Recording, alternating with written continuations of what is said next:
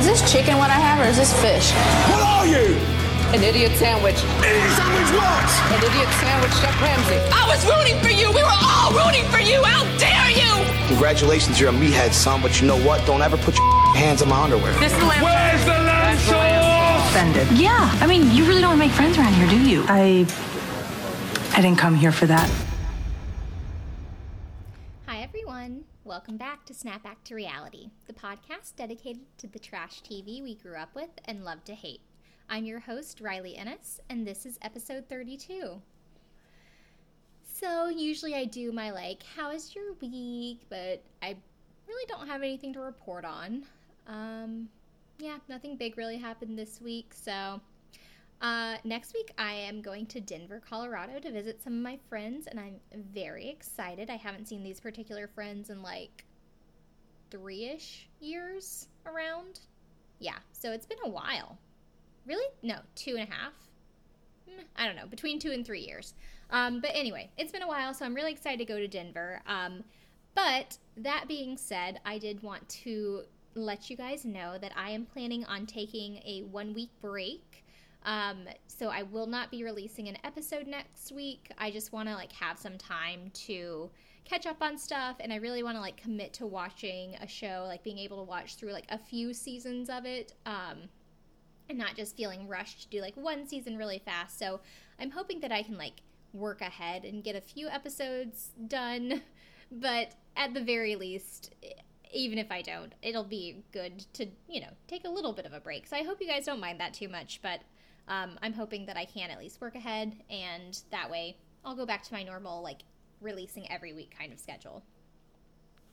So I guess we'll just jump right into it. This week we are talking about Wife Swap. Um, I'm really excited to talk about Wife Swap. It's such a ridiculous show.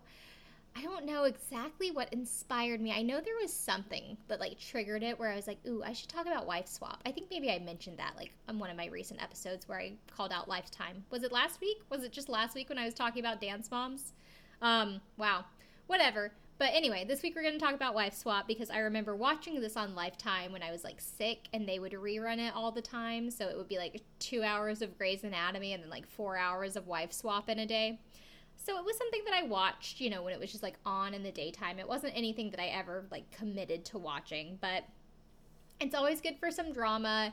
It's just a really ridiculous show. Um, the premise in case you don't know, is that families swap wives. Um, no, so it's two families, usually from, well, always, usually always from different social classes or lifestyles. So it's like they get the most extreme opposites as possible to swap lives. Um, they swap wives slash mothers or sometimes husbands, but I don't ever remember seeing an episode where the husbands were swapped. Um, and they swap for two weeks.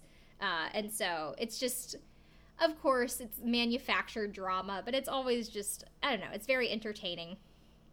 And can sometimes be pretty wholesome, and can sometimes be pretty freaking dramatic, so that's why it's good. Um, so the show itself actually was based off of a British show, also called Wife Swap. It originally premiered on ABC and ran from 2004 to 2010. There was a like one little revival season in 2013, and then as of April 2019, the series has been rebooted and is airing on the Paramount Network. Um, and actually, in 2012, ABC began airing Celebrity Wife Swap, which aired until 2015. But I don't think I've ever seen an episode of Celebrity Wife Swap. So, what's kind of interesting is that ABC and Fox actually both bid for the rights to Wife Swap, and ABC outbid Fox originally. Um, so, they were going to be the ones to have this show air in the United States, like from the British version. Uh, and originally, it was going to be called Trading Moms. But then uh, in June of 2004, so this happened in like spring of 2004 that they had the bidding war for Wife Swap. In June, Fox publicized a program with an almost identical format to Wife Swap called Trading Spouses. So it's it's kind of funny because like I was thinking, you know, what do I do trading spouses or wife swap because it's the same show basically. I honestly don't even like know the difference between the two shows if there is a difference. Um, and there were certain episodes I was thinking of doing, and I couldn't remember if they were either in Trading Spouses or Wife Swap, and some were in one and some were in the other. But anyway, I just thought that was really funny. I didn't realize that Trading Spouses technically came first, but only because Fox was being like a shady, underhanded bitch. Um, so ABC changed the name from Trading Moms back to Wife Swap, which of course was like the original British name. Some fun facts or like con- I guess controversial moments in the history of Wife Swap. Um, so there was a participant, Jeffrey Bedford, who in 2005 actually sued ABC uh, because they traded his wife for a gay man. Like there are no winners in this story really. Um so he was really upset that he got like a husband instead of a wife i guess. Um and so he basically said like we're not doing it. Cut the show. Like in production we don't want to do this anymore. Um and so when he tried stopping production abc apparently threatened to not tell him his wife's whereabouts and like wouldn't pay for her to come home so he sued for 10 million dollars but um I guess that didn't really go anywhere. So that was kind of wild. Um, there was also another former contestant who, in March 2010, she sued ABC for $100 million because she claimed that her appearance and depiction on her 2008 episode led her uh, to public embarrassment and she suffered from panic attacks and suicidal tendencies as the result. Um, so basically, it's just like an extreme case of what a lot of former contestants or former former families featured said that production exaggerated things and they set scenes up and scripted certain things to make things seem a certain way to like push the narrative, push the storyline. So the lawsuit was settled out of court, um, but the terms were not disclosed, so who knows how much she actually got. Um, so there was some other person, I think her name was Karen Martinez or Kelly Martinez. I didn't write this one down. Um, but she published a blog post and she actually had some interesting tidbits uh, that she shared. So the premise of the show is that it takes place over the course of two weeks, and then in the first week, the new wife comes and lives by the rules of the family that she's living with. But in the second week, she gets to like change it up and make her own rules for the family to abide by. So this former contestant, what have you. Um, she says it was actually only shot over one week instead of two, um, and they like will black out the windows or they'll bring in floodlights to film day and night scenes as needed. You know, no matter what time of day it is. Um, another thing that she did mention was that the families get twenty thousand dollars for participating, which is pretty nice. You know, that's a good chunk of change to add to your family year, yearly budget that was about it uh, that I found in terms of like background or fun facts or anything like that. It's like a kind of basic reality show. Like there's not a lot going on behind the scenes, I feel like, other than just the basic sort of production manipulation that we're all used to by this point. So, this episode in particular, I'm really excited to talk about. I went into this knowing, kind of knowing that this was going to be the episode that I was going to talk about. There were a few like kind of iconic scenes from either wife swap or trading spouses that I was thinking about doing, but this I knew I wanted to do because of the like cultural connection with this family. So I feel like maybe you know what I'm talking about because I said cultural connection in the family and this is wife swap, but I'm talking about the Heene Martell family episode, aka the family of the Balloon Boy hoax from 2009. Do we all remember that? Do we all remember when the world stopped for a few hours because we thought a little boy had climbed up into a homemade UFO shaped weather balloon and it had gotten loose and flown across the countryside. I don't know if you guys know what I'm talking about. You probably do. But anyway, I wanted to talk about this because their family is fucking nuts. Like, beyond the balloon boy hoax and what they did after that, too, is still pretty fucking nuts. But I've seen both of their episodes of Wife Swap. Oh, yes, they have too. I've actually, I think I had only seen the second episode that they had gone on because they were like fan favorites and went on, you know, the 100th episode special. They were voted to go back on. Um, I don't think I'd ever really seen the original episode that they first appeared on. So this is the one that I'm doing is the Heene family. Um, and I just wanted, I wanted to do this. I knew I wanted to do this so I could talk about these people so that's why I chose this episode. And I guess that's why I ultimately ended up choosing wife swap over trading spouses in general. Um, by the way, I found this on YouTube. There was a YouTube channel that had like a bunch of different wife swap episodes that were broken up into like 12 clips each. So if you want to watch, it's on YouTube. Just search like wife swap, I guess. So this is season five, episode one, the Heene Martell family, like I said. Um, and this actually originally aired October 3rd, 2008. So just for context, just where we were in the world, Obama was about to be elected. Good times. so we open on this like just shots of oh sidebar before i get into this i guess because this is on youtube and split up into like eight clips it's definitely the vast majority of the episode but there's a few bits that you know like i miss kind of cutting to and from commercial breaks kind of jumps in at a few places so just the full disclosure that i don't have all 100% of the episode i have like 98% of the episode so yes we open with various shots of like plains, wide open land. Um, there's like a background that sounds like a storm radio going. It's like, oh, tornado warning in the area. All like seek shelter immediately. So then we have like our dramatic narrator who comes in. He's like, There's a storm coming, and the Heenes of Colorado are headed straight into it. So we meet the Heene family, our iconic Heene family. Um, we see them like racing into a storm. They're storm chasers, by the way. They like to chase after tornadoes. Um, like they're little kids. I think it's like three little kids in the family. Uh, so we see them like drive into a tornado, basically, or drive towards a tornado. The kids are like, "Are those tornadoes?" And the parents are like, "Yeah, yeah, isn't it great?" Um, so the parents are Mayumi and Richard, and storm chasing is their life. Basically, they are always ready to go. They check the weather multiple times a day if there's a storm, they'll like wake their kids up. They'll pull their kids out of school because they think it's more educational to go storm chasing. Um, also, Richard will like take his motorcycle and ride more or less into the tornadoes. Uh, he says that he does that to measure magnetic fields.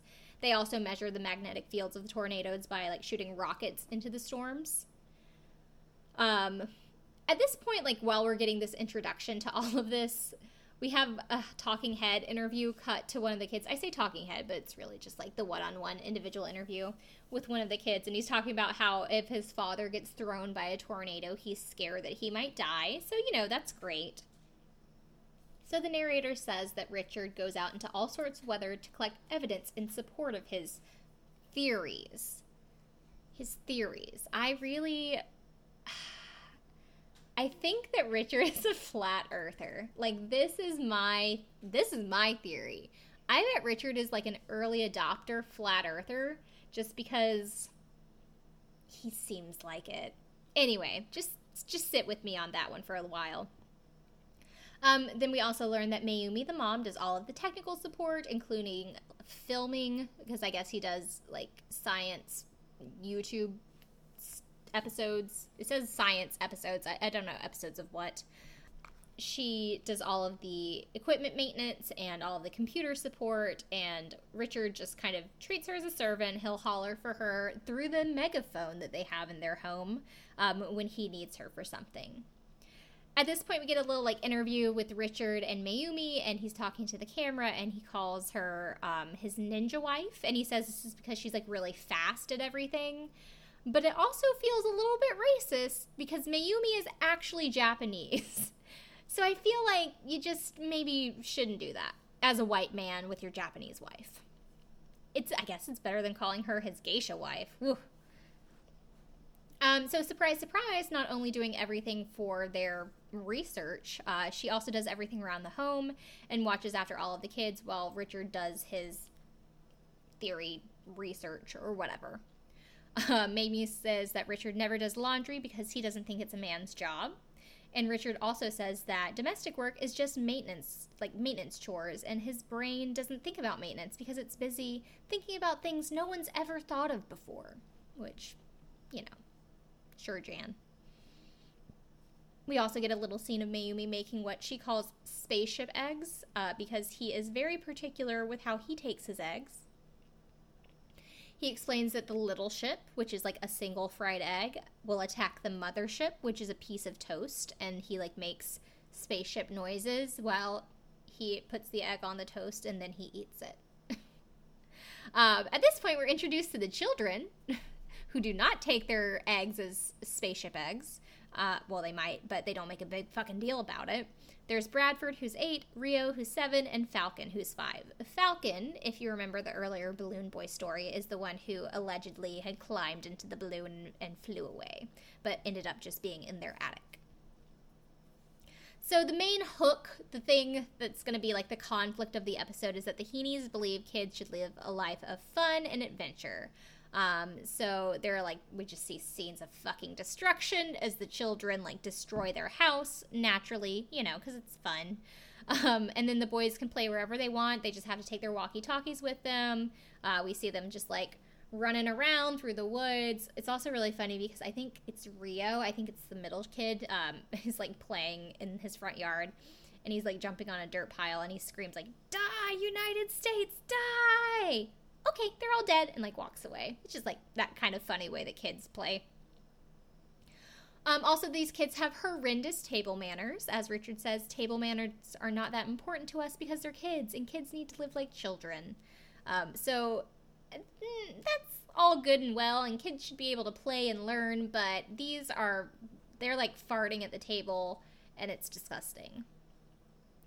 Um, so Mayumi says that she always tries to be friends with her kids because that way they're like more open minded and they'll talk to her more freely.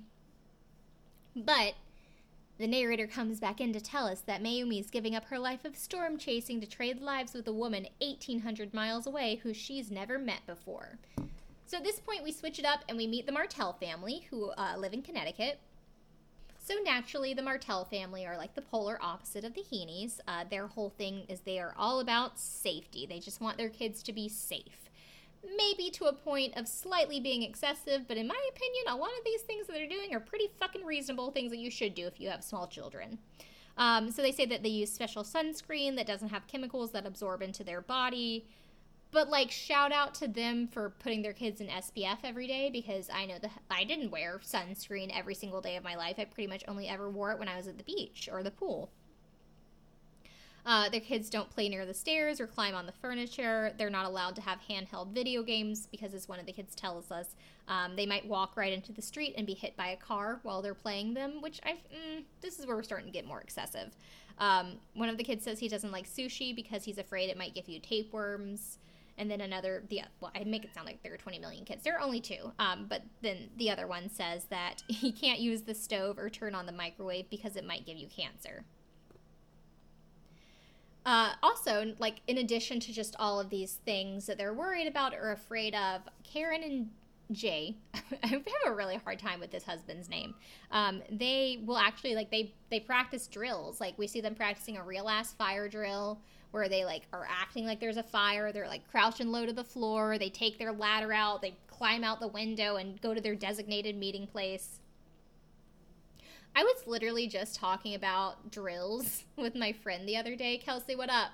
Um, I'm pretty sure I was talking to you about these about running drills, Kelsey, and how it's just like no one runs drills at home. But then I was like proven wrong. So here we're formally introduced to the kids Max, who's 11, and Dean, who's 10, which, you know, kind of like looking at their ages now, maybe their their parents are being a little bit too strict with them, but whatever. Um, also, the editors are very rude in this moment, and they choose to like give Max his introductory shot as him putting on his fucking headgear before bed. Just is awful.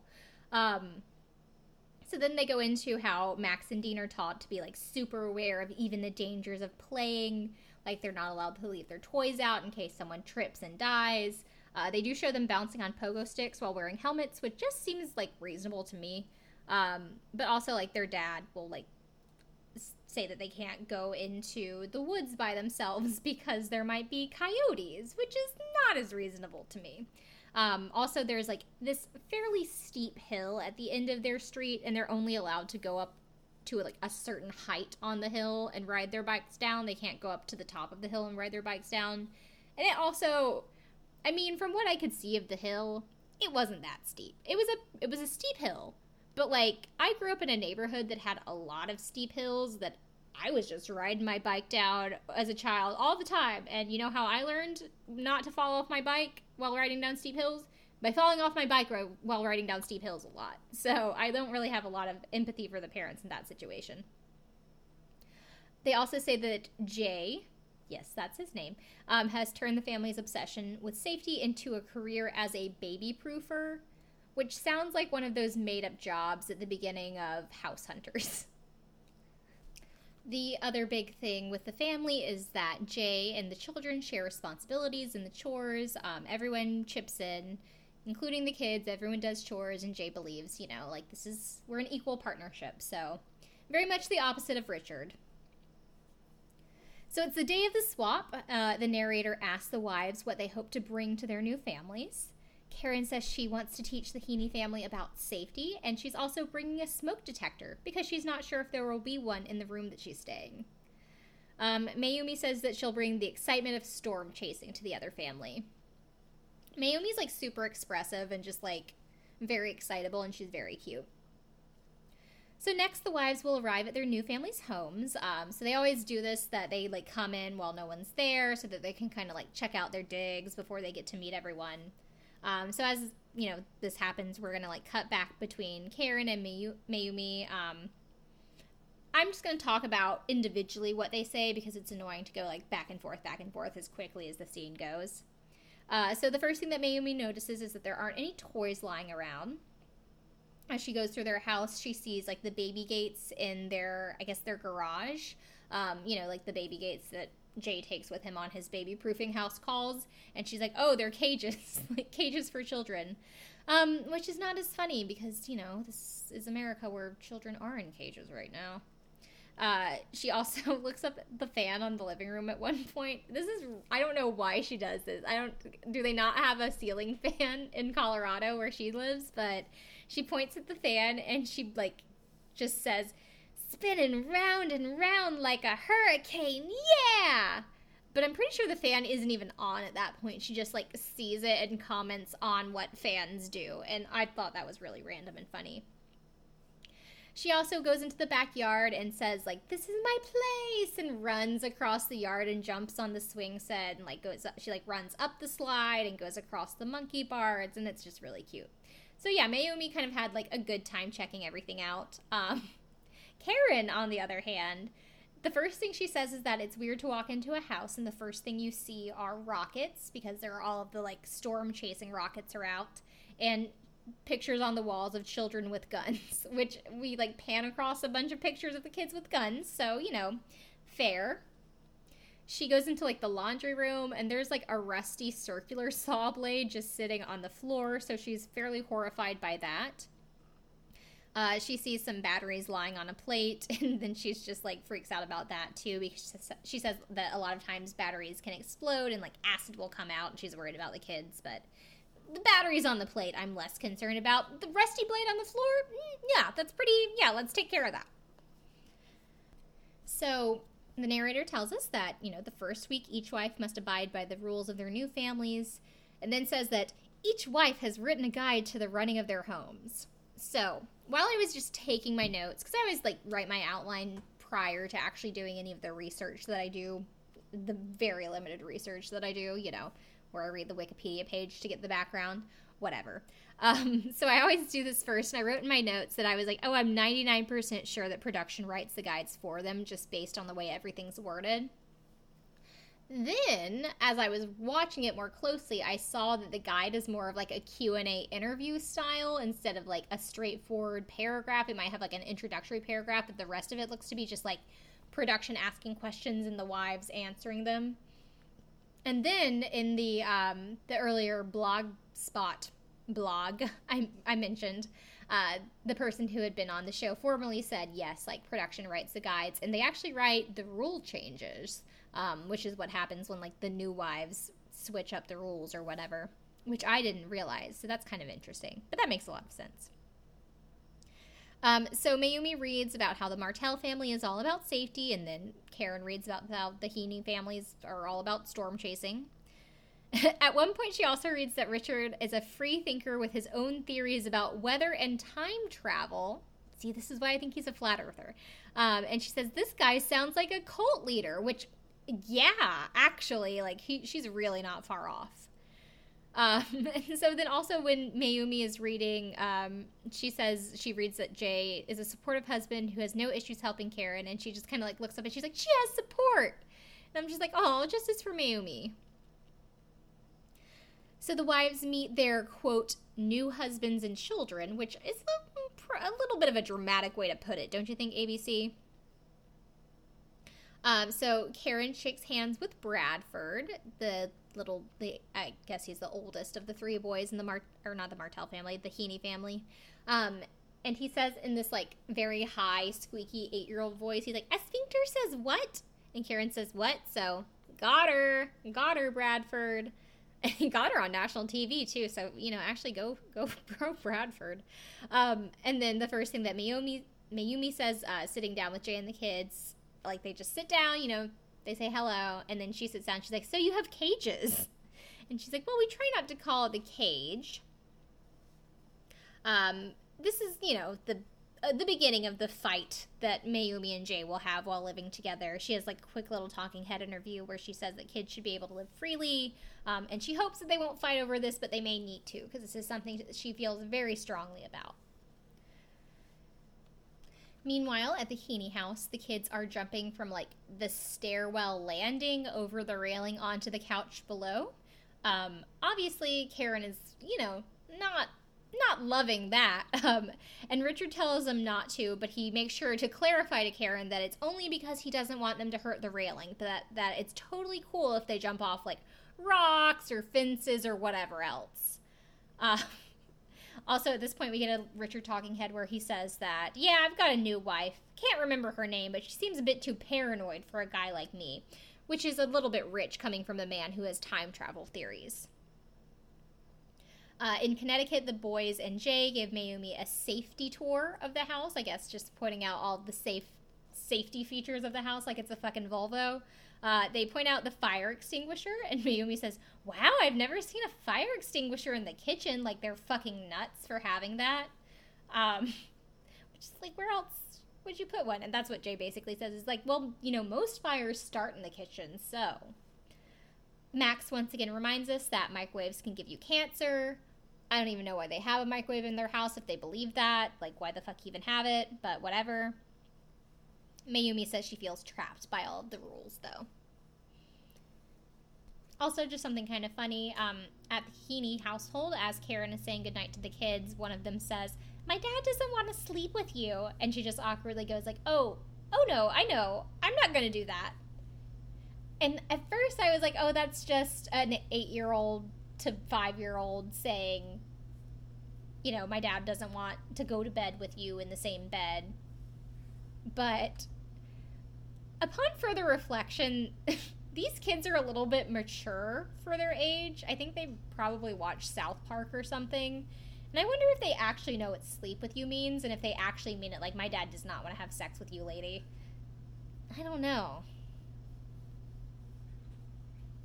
So it's the first morning after the swap. Um, in Connecticut, Mayumi has to follow the rules of slow, quiet, calm mornings in the Martell household which honestly just seems like so chill. Like they say that they they don't want their kids to be like stressed out in the mornings. They don't want them to like get a stomach ache after they eat. So everything is just like taken very slowly. They wake them up very gently, and I was just like, that sounds nice. that sounds really nice. I wish someone could do that to me. And I like don't even talk to anyone in the morning because either my husband's gone or he's asleep. So, but I still just want I want that for myself too. But Mayumi doesn't like it. She says that everything's so slow and that you need to give kids energy in the mornings. Next, she goes with Jay. Um, they go on a work call to childproof a client's house. So he just like goes through and shows her like all of the things that you can do to make a house safe for a baby. But again, she gets really hung up on those baby gates. Um, she says that cages are limiting for kids, and a cage is for her dog, but not for her kids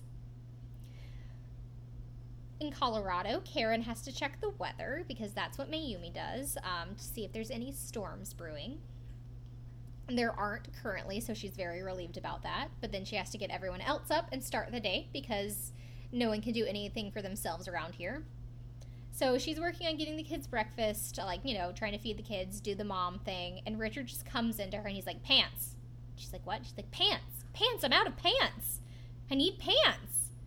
She goes and finds him his pants, even though he lives there and she doesn't. Like, how the fuck did she find this man's pants? Um, and so then, you know, she gives him the pants, but she's sarcastic about that, which I really appreciate. She calls him Her Majesty. And then she has to make his special spaceship eggs uh, because he won't eat them any other way. And she just like looks at him, just like looks on in disgust as he's like explaining how he eats them. You know, like the, the little ship attacks the mothership. Duh. Obviously, Karen. She says that she feels like she's eating breakfast with a three year old. She doesn't say that in a talking head. She's like tells him. She's like, I feel like I'm eating breakfast with a three year old. But then, ooh, ooh, then we this is when we really start delving into just like the cream of the crop Richard Heene moments. There's a few of them. This is definitely one of them. So he's like, that's, you know, my wife still giggles and laughs at everything that I say, and that's why grown men like a younger woman. He says that after women turn 25, or after a woman turns 25, it's all downhill mentally from there. Ah! and at this point, I was like, well, how old is your wife then? Because she has an eight year old. Like, I don't think she's under 25. But then he goes on to say that his wife has maintained a childlike aspect, and that's what he appreciates, which is just like, ah! Like oh god don't ooh really don't don't say that like the thing that you love about your wife is her childlike aspect. Just just don't. And especially don't on national television dude. Uh, so karen like god bless karen. She is a fucking saint. Because she really holds it together for this entire time she's with richard. And not only that like she calls him on his bullshit consistently um, so she kind of just kind of sidesteps this and talks about how it isn't fair that Mayumi has to take care of everything. And she's like, well, I'm not going to be treated like a servant. So she just gets up and walks away. But then Richard says that she can't mentally compete with him, and that's why she's walking away. And I just like, here I wrote, I hate to think what he's ta- teaching his sons about women, which is a point that's actually brought up later in the episode. So then we get two talking heads. The first is Karen complaining about how sexist Richard is, and the second is Richard saying that he thinks that Karen likes him and deep down inside wishes her husband were more like him. Sure, Jan. So over at the Martells, the boys are back from school. It's time for their supervised, safe playtime. They put their helmets on and ride around in their cul-de-sac. Like, it's reasonable. Um, but Mayumi asks them about going down the big hill, and they explain how they're afraid of falling and getting hurt, and she just thinks that Max and Dean have too much fear for children that young. Which she's pretty, she's pretty valid. Like it's one thing to keep your kids safe, but you know you gotta you gotta fall down while you're riding your bike. That's part of riding your bike. So we're back in Colorado. Winds are starting to pick up, and Karen has to get the megaphone and give like the storm approaching call, get rouse the family for action. So they all scramble to get ready, um, and as they're like trying to grab everything, you know, Karen, who's never done this before and doesn't know what the fuck she's supposed to be doing, is just getting like verbally assaulted by Richard, who's just screaming for her, you know, telling her to do this and that. You know, they get to wherever they're going. I don't know, next to the tornado, adjacent to the tornado. Karen thinks it's very irresponsible that the kids are with them so they try to unload the car, unpack the car, get all the tools and everything. And Richard seems to be getting frustrated that Karen doesn't inherently know what to do. He's just like upset that she doesn't have all of Mayumi's knowledge and everything. Like he gets really mad at her that she didn't bring the camera, even though she was probably never told to, that she was in charge of the camera.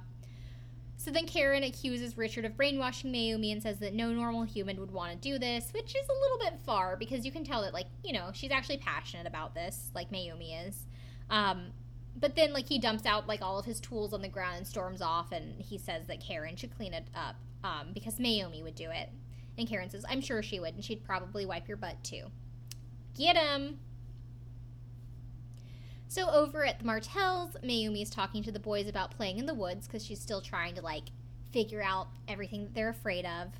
Um, she says that the boys have too many negative thoughts weighing on them, and so she decides to go into the woods herself to, as the narrator puts it, see what dangers lurk there, which is very dramatic. Um, but she's just like playing in the woods. It's cute. This is not a dangerous woods. This is like a very light, open woods where there's, you know, plenty of light and you can see where you're going and you probably you can't really get lost in there. So she's just like climbing on trees and she's like, Look, they could throw rocks. And she throws a rock. She's like, They could climb in trees. And she like climbs on a tree. Um, so it's cute. She's like spinning around and laughing. But that was it. That was the only little scene we got. Um, it's just like Mayumi's our little palate cleanser because then we have to go back into like this verbally abusive situation. So Karen and Richard are getting into an argument because he asked for something yet again. He gets mad at her because she's supposed to be living the life of Mayumi. Uh, but instead of like them having a real conversation so that they can like hash this out, he just like pulls out his harmonica and starts very maturely playing it and singing to drown her out in a talking head after this, he says that she went for the jugular because she was just like, I don't want to be your servant, I guess. Um, and says, like, you just don't do that after a hard day's work. And then Karen gets a talking head after this, and she's kind of tears up and says that Richard has to keep his wife beneath him, and she's just never been treated like that before. So it's just like really sad. I don't know. It's sad. Um, there's a short scene back at the Martells. It's just Mayumi kind of talking to Jay about all of the fears that the boys have. Jay doesn't really take her seriously, and Mayumi starts to get really emotional. And that's basically it. They're like clashing over that. But it's there at least they can have a respectful conversation about it. All right, so now it's time to switch the rules up the families are summoned to the rule change ceremony, which makes it sound like it's way more serious than it actually is. It's just a family meeting. So Mayumi makes her grand entrance. She comes in with the megaphone blazing. She's screaming that tornadoes are approaching, tornadoes approaching. Um, so again, this is like when the wives got to the new houses and checked everything out. It jumps back and forth between them really quickly which would be really annoying to do in a recap, so I'm just going to go do one at a time. So, Mayumi's new rules, or what she wants the family to like know and consider. She says that they're living a life of fear and it's time to start living a life of fun. And then at that, Max goes, yes, and like fist pumps a little bit. So, you know, like that's good. The kids are, are getting into it, kind of going to get over their fears. Um, Mayumi says that she's going to make a video to show Jay all the things the boys are afraid of. The rule, I guess, if you can call it a rule, is that the boys are going to go play in the woods by themselves. Um, Max is like, oh, I don't, I don't really want to do that. And then we get some like nice, fun editing where they like bring in a picture of a coyote and just some like growling because you know he's afraid of getting eaten by a coyote. The other rule is that the boys are going to go to the top of the hill and I guess presumably ride down from there. And then also, like Mayumi's rules are very easy to follow. Um, she says that when she walked in the house, she didn't know who the boys were since they didn't have their stuff laying around. So the next rule is to put all of their stuff on the floor. And that's like what they go do immediately after the rule change ceremony. They just like go get all of their toys from upstairs and just start dumping it all over the floor downstairs. So those are Mayumi's rules, and they're not. I mean, I guess the rule is like also Jay can't talk about safety or else he'll get put in the baby cage. But they're all very easy. It's just like the kids have to play in various ways. Karen's rules are the first is that storm chasing is banned. Um, and at this point, one of the kids, and I'm pretty sure it's Falcon, who is five at this point, says, Fuck that rule. The F word is bleeped, but it's very obviously, fuck that rule. And Karen just goes, Wow. she handles it so well. Um, she says the next rule is that Richard will have to do all of the domestic chores and Karen will direct him via megaphone. Also, again, at this point, she gets out the megaphone and she's like, Richard, focus. And Falcon says, I thought you just said fuck us. And she's like, no. Who is teaching this kid these words? The boys also have to be more responsible around the house, and there's no burping or fighting at dinner. Those are their rules. Um, also, I guess Karen really hates the fact that they go to bed already dressed. This is like a thing that she brought up several times, and she just is like they, she doesn't like it. Um, so the next rule is that they have to go to bed in pajamas. Falcon says that he hates pajamas, but I think he's dumb.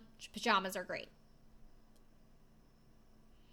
And the last rule, the final rule, is that it's kind of, I guess it's like the antithesis of uh, Mayumi's like, let's go get all of your shit from upstairs and dump it on the floor. It's like, we're going to find everything that's unsafe in the house and we're going to get rid of it. And we're going to do that right now.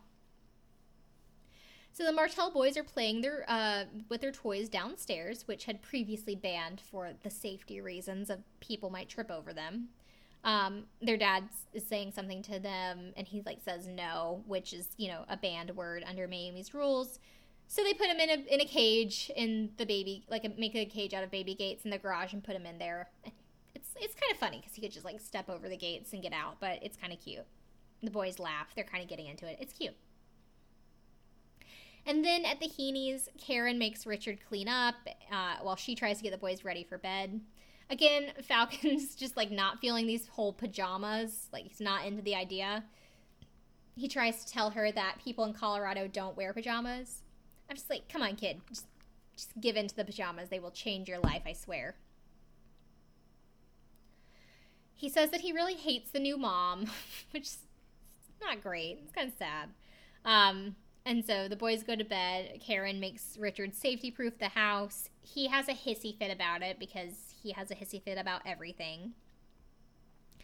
He says like she has no clue what what's dangerous, what's not dangerous because the reality is everything in this house is toxic. So I, I don't know what point he's trying to make. Like just get rid of it all then, I guess, cuz she's going to make you. Um, he's like sarcastically, he sarcastically uses his radioactivity detector, like as one can do. But you know, he's like, you know, he's like, well, I better like detect the stove. Oh my gosh, look at all this radiation over here. You better get back, Karen. Just like being an asshole about it. He's a jerk. At this point, I guess it like cuts to commercial and comes back because there's a weird jump at one of the breaks in the mini YouTube clips. But uh, it's the next morning after rule change, I guess. Karen asks Richard if he's made the kids lunch, and then he just turns to the kids and asks them if they can eat lunch at school. Bradford starts making his own lunch, and Karen kind of calls him out, calls Richard out, and says, like, look, the kids can even make their own lunches, but you can't. So then Richard accuses her of being combative, um, and then he, like, gets a paper plate and I guess, like, draws on it, and he's like, this is your bitch meter. She calls him disrespectful, of course and yeah, he's just being an asshole. Then he like it cuts to a talking head where he spins around in a circle and he's like talking to Karen's like this, and he like spins around. He's an asshole. At the Martells, Mayumi wakes the kids up with a megaphone and tells them it's time to go storm chasing. So this is kind of cute. Like there's no storm, but like she gets them all up. They go out into a field and they're gonna go shoot a rocket. Um, the kids seem to think it's really cool it's like probably the best possible way to ease this particular family into storm chasing. There's some like experts there helping them um, who explain like you know they kind of. I think one of the kids says something about like, oh, do we have to go catch the rocket? And he's like, never catch a descending rocket. And then Jay asks like or adds like, and also never catch a meteor. And then Mayumi gets on to him for thinking about safety and tells him to like leave it to the professionals. And then later at home, she like gets mad at him for thinking about safety instead of like having fun. She like kind of laughs at him, but she also kind of pushes him, so I feel like she she like is pretty serious about it here. Back in Colorado, apparently one of the other rules that didn't really get highlighted was that all talk of weather, just like in general, is banned. Um, and Richard is still supposed to be taking care of all of the chores so that he understands what Mayumi has to do. So he's washing the dishes, and Karen gets mad at him because he like talks about cumulus clouds as he makes like soap bubbles in the sink. Um, so then he starts throwing a tantrum again, of course, and then he says like. Every man in America is going, yeah, Heene, yeah, you tell her, because her mouth doesn't stop like just like my wife. Which again is such a fucking gross sexist bullshit thing to think and then say out loud on national TV. but Karen kind of gets back at him because she's like, "Well, no, I think every man is actually looking at you and saying like, look at this guy, he's crazy. He can't even wash a dish." Um, Richard takes Falcon and goes to leave, and then Karen just says that proves that he has no respect for his own wife. He says that she isn't his wife; she's his, a man's worst nightmare, and then says, yeah, I'm so glad that my wife was born in Japan and she doesn't have your lousy values. Which, oh God, just like, oh, it just makes me so uncomfortable. Because I know it's racist. It's just like this weird white, like, fetish- fetishization. But, ugh, it just freaks me out. So in the next scene, um, Karen decided to bring in one of Richard's female friends and colleagues, I guess just to like help her talk to him since she can't get through to him since he's just so anytime she says anything, he immediately like flips his lid and runs away.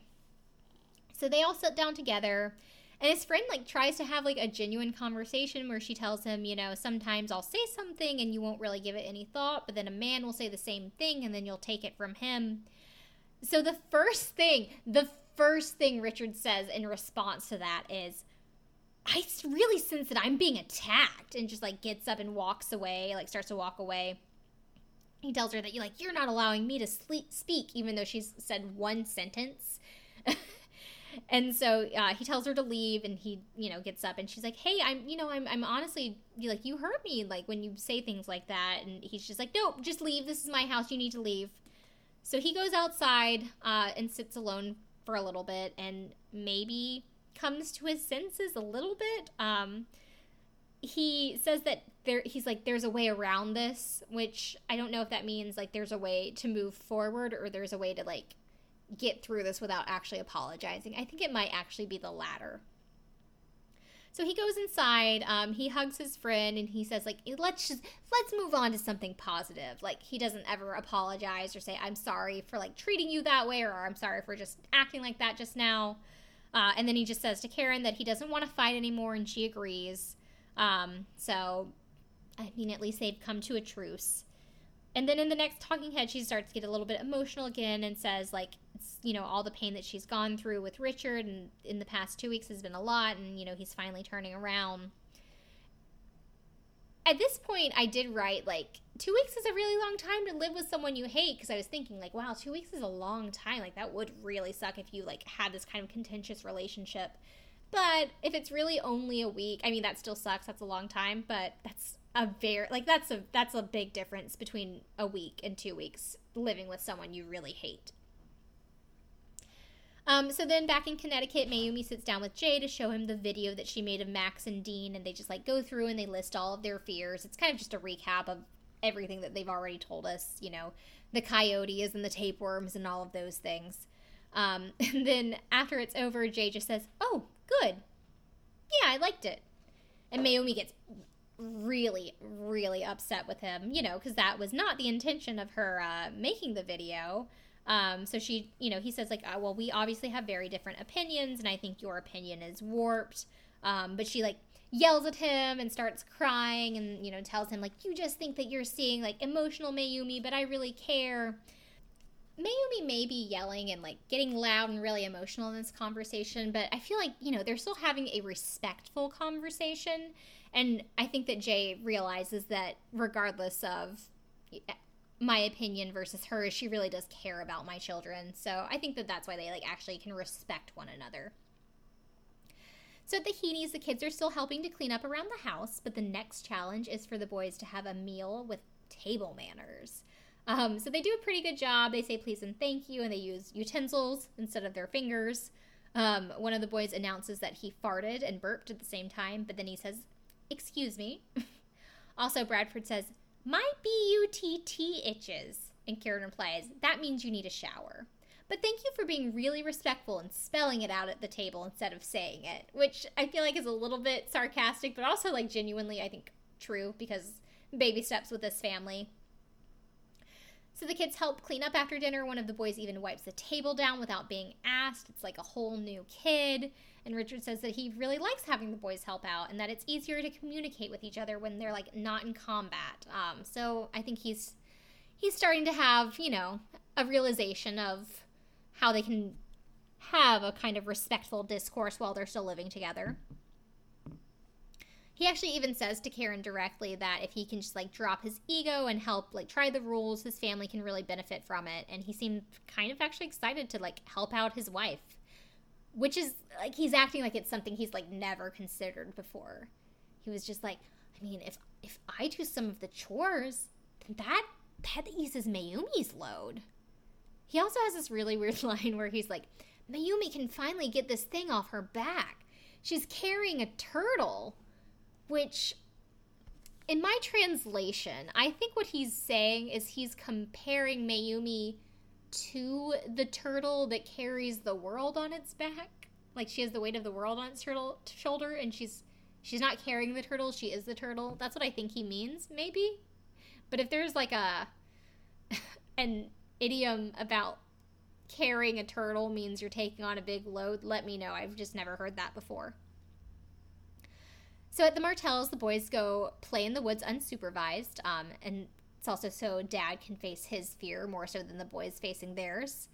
Mayumi's in contact with them via walkie-talkie, so everything's gonna be fine. Um, but Jay still tries to go follow them into the woods, and Mayumi cuts him off.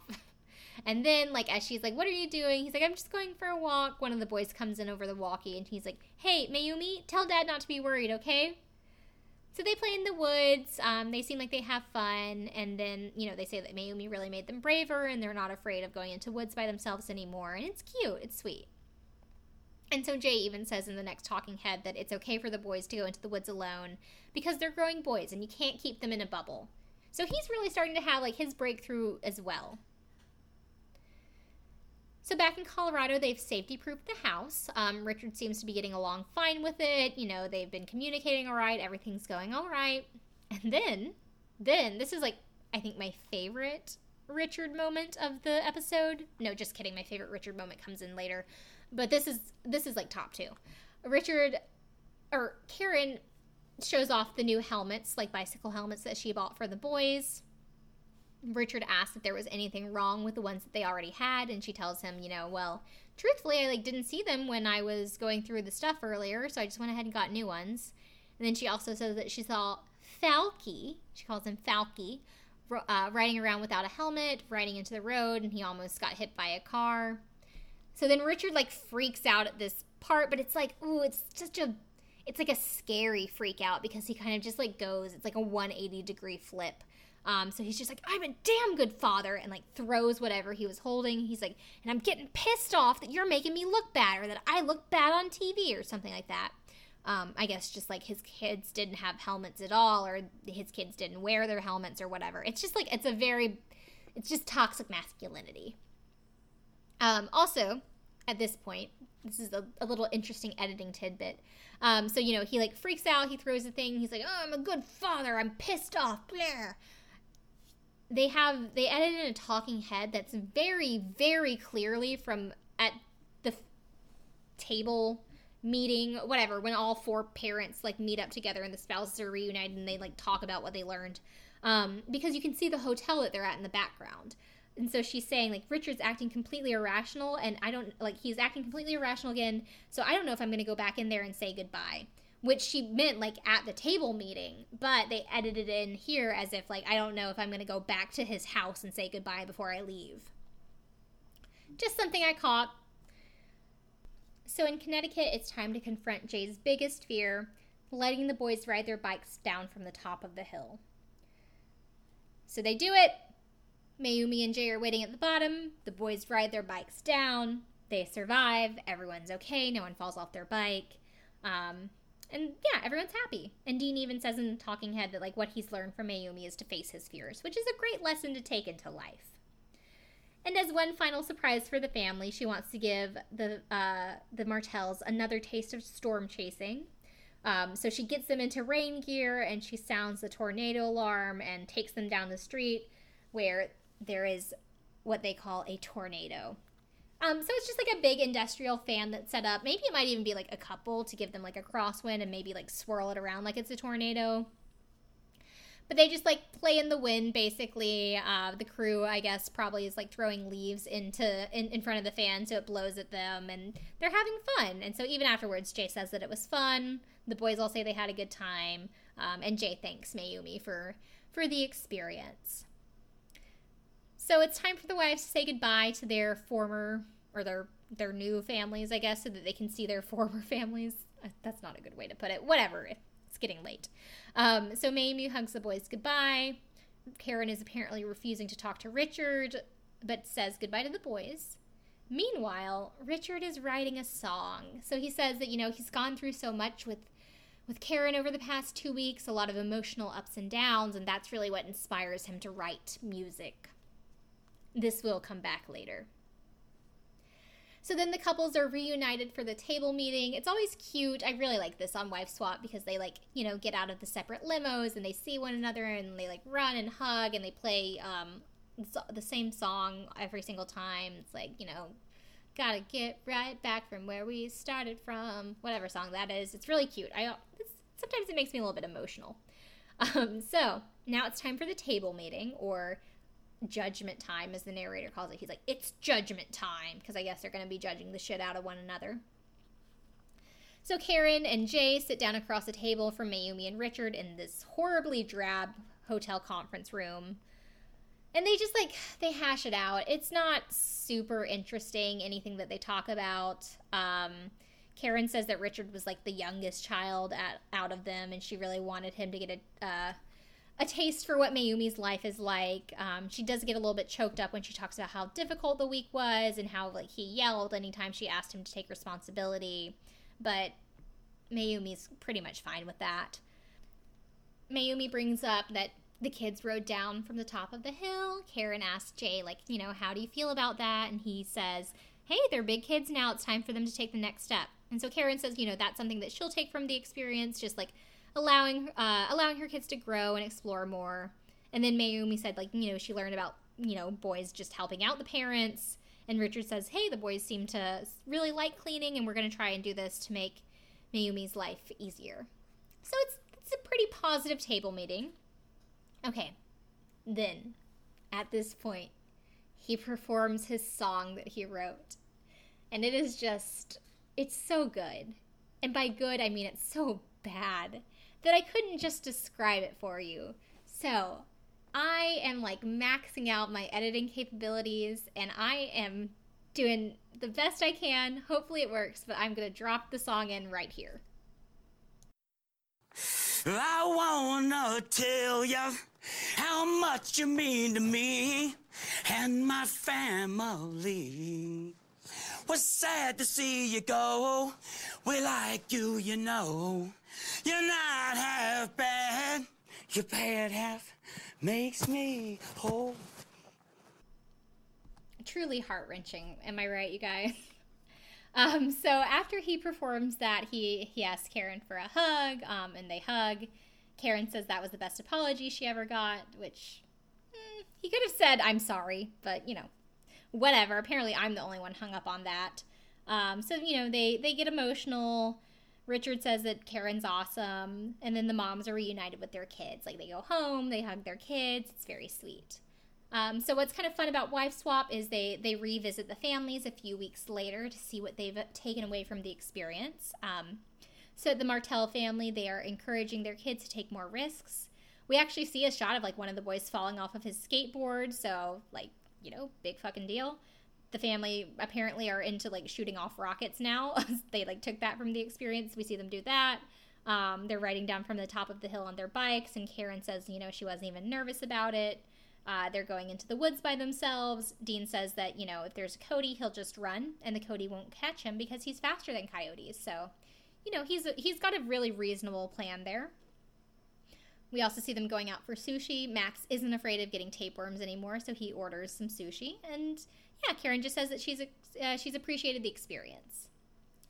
And then at the Heene family, the kids are doing more chores, but they say that they're doing it in a fun way. Um, and by that, we see them like by like cleaning up, but slam dunking their toys into the toy box and vacuuming, but like dragging the vacuum around by its cord and not really doing anything particularly productive. Um, Mayumi says that Richard helps her a lot. They like cook dinner together, so that's good. And then Mayumi says like she likes her new and improved husband.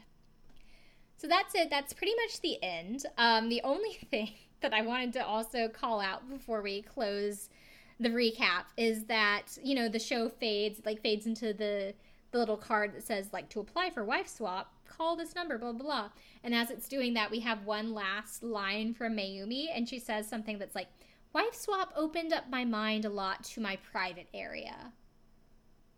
What? I don't I don't know. I have no idea. That could just be like lost in translation. You know, English isn't her first language.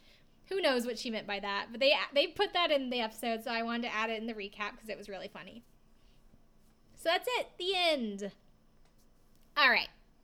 now I'm excited. We get to do the Where Are They Now, and I get to talk about the Heene family. So, like I mentioned, they came back for the 100th episode as the fan favorites, and this was the episode I had seen previously. Um, the other family in that was like a spiritual psychic person who like really didn't like how destructive and like crazy the Heene boys were. But they are, of course, most notorious for the Balloon Boy hoax. So let's go into what happened there. Like, let's refresh our memories if we don't. We don't remember. It was 10 years ago this year. Balloon Boy was 10 years ago. Isn't that wild? So it was October 15th, 2009, which was pretty much a year after their first appearance on Wife Swap. Um, Richard and Mayumi had. They claimed that Falcon had climbed into a homemade UFO shaped weather balloon, um, and then it like got loose of its tethers and took off. There was a resulting police and media frenzy as they followed the balloon, and then after the balloon eventually landed and Falcon wasn't inside of it, they like had a manhunt looking for his body, thinking that he had fallen out. Um, but eventually, Falcon was just found hiding in a box in his attic. So, after all this happened, there was a little bit of concern um, from some people that maybe this was a hoax, but it was more or less confirmed to the general public that it was after an interview on CNN's Larry King Live when Falcon was asked, um, like, why didn't you come out of the garage? Why didn't you come out of the attic? And he like looked at his parents and they repeated the question and then he said, "Oh, you guys said um that we did it for the show." And then there was like an interview the next day where they were on Good Morning America and someone asked him about it and Falcon like threw up. And so everyone thought that was because he was he felt guilty for lying. Um, so the authorities decided that it was a hoax. Uh, they said that it was a hoax in order to gain more publicity for a potential reality show. Richard was a, eventually charged with and pled guilty to a charge of attempting to influence. Um, it was a felony charge, actually, of attempting to influence a public servant. Um, Mayumi pled guilty to false reporting to authorities, but that was just a misdemeanor. So Richard had to spend 90 days in jail and had to complete community service and pay a fine of $36,000. Mayumi, Mayumi was sentenced to 20 days in jail, but that was served via jail supervised community service twice a week, and her sentence was like staggered against Richard so that um, they weren't si- serving simultaneously so that there was childcare. So, all in all, not too terribly many consequences. You know, they weren't in jail for years. Um, Richard has always maintained that the Balloon Boy in- incident was not a hoax, uh, but he felt it was like in his family's best interest to plead guilty to avoid having his children taken away from him or having Mayumi deported, which he said was a concern. Um, after the incident, the family ended up moving to Florida. So this is also where it gets pretty interesting. Um, after they moved to Florida, the three boys actually started a rock band called the Heene Boys. Um, it was managed by Richard, of course, and billed as the world's youngest metal band. As of an Oprah Where Are They Now segment from 2014, the band was making enough for the family to survive off of, although I doubt that's the case these days. Um, also, Richard continued to like be an eccentric ass person. Uh, he was an inventor. It looked like he made these like self produced Billy Mays esque, Sham Wow esque infomercials for his inventions. Um, so he had one called a bear scratch, which was its back scratcher that's a piece of wood that you put on the corner of one of your walls and you scratch your back like a bear scratches on a tree. Uh, he also invented a invention that was like just like rubber bands and something that vibrates that you put your jars in and it shakes the condiments to the bottom of the jar for you. Um, I found the family on Facebook, but they're all fairly private, so I couldn't really see what they've been up to more recently. I saw some posts from Bradford from 2018 where they were just waiting out one of the many, many hurricanes that we've had um, every year for the past three or four years. Um, it also looks like Falcon might be in Gainesville now, just based on some recent Facebook activity. So maybe he's going to the University of Florida, which was my alma mater, which is my head canon now. So Falcon's a Gator. Woo! as far as the Martell family goes, I did actually find them all on Facebook, but they it was pretty private, so I couldn't really see anything. Um, looks like Jay Martell went to a jazz festival and had a good time. Isn't it weird how I can just find all these people on Facebook always? It's just like people who went on a reality show like 13 years ago and probably never think about this, and I'm just like, hey, what's up? It's 15 years later, and I am Facebook stalking you because of a show you went on. The internet's wild, you guys. All right, so my last question does it hold up? Is it worth a rewatch? I mean, I really, to be honest, I only watched this one episode of Wife Swap. Um, I didn't like spend time binging through a lot of Wife Swap episodes, so I can't really speak to how well it holds up when you watch a bunch of them. But from what I can tell, I mean, the format isn't stale 10 years later. It still works as far as a reality show goes. It's not terribly dated. There wasn't anything that I saw that really was just like off the mark, really off the cuff, other than Richard's horribly, horribly sexist attitudes and comments. But you can see that in the comment section of any local news article these days, so I wouldn't say that that's uh, dated in any way, unfortunately. All right, guys, that wraps it up for this week's episode. Um, so, like I said, I will be taking off next week, so you will see me the following week, which should be September 24th, will be when I release my next episode. Um, until then, if you want to hit me up on Facebook, I'm at Snapback to Reality Podcast. I'm on Instagram at Snapback to Reality Pod or on my personal Instagram at really underscore Riley, which I did just make public recently. So if you've been waiting to stalk me, now is the time. Send me a DM, a friend request. Let's chat. It's fun. Um, and you can email me at snapbackpodcast at gmail.com. Please subscribe to this podcast and give it a five star rating and review on iTunes. I would really, really appreciate a couple more five star ratings because I have dropped down to 4.5 stars and I really want to see if I can get back up to five stars because I have like two or three one and two star reviews, and it's just dragging me down, you guys. Um, but yeah, I love you guys. I will talk to you soon. In the meantime, if you miss me in the next week, DM me on Instagram. See ya. Bye.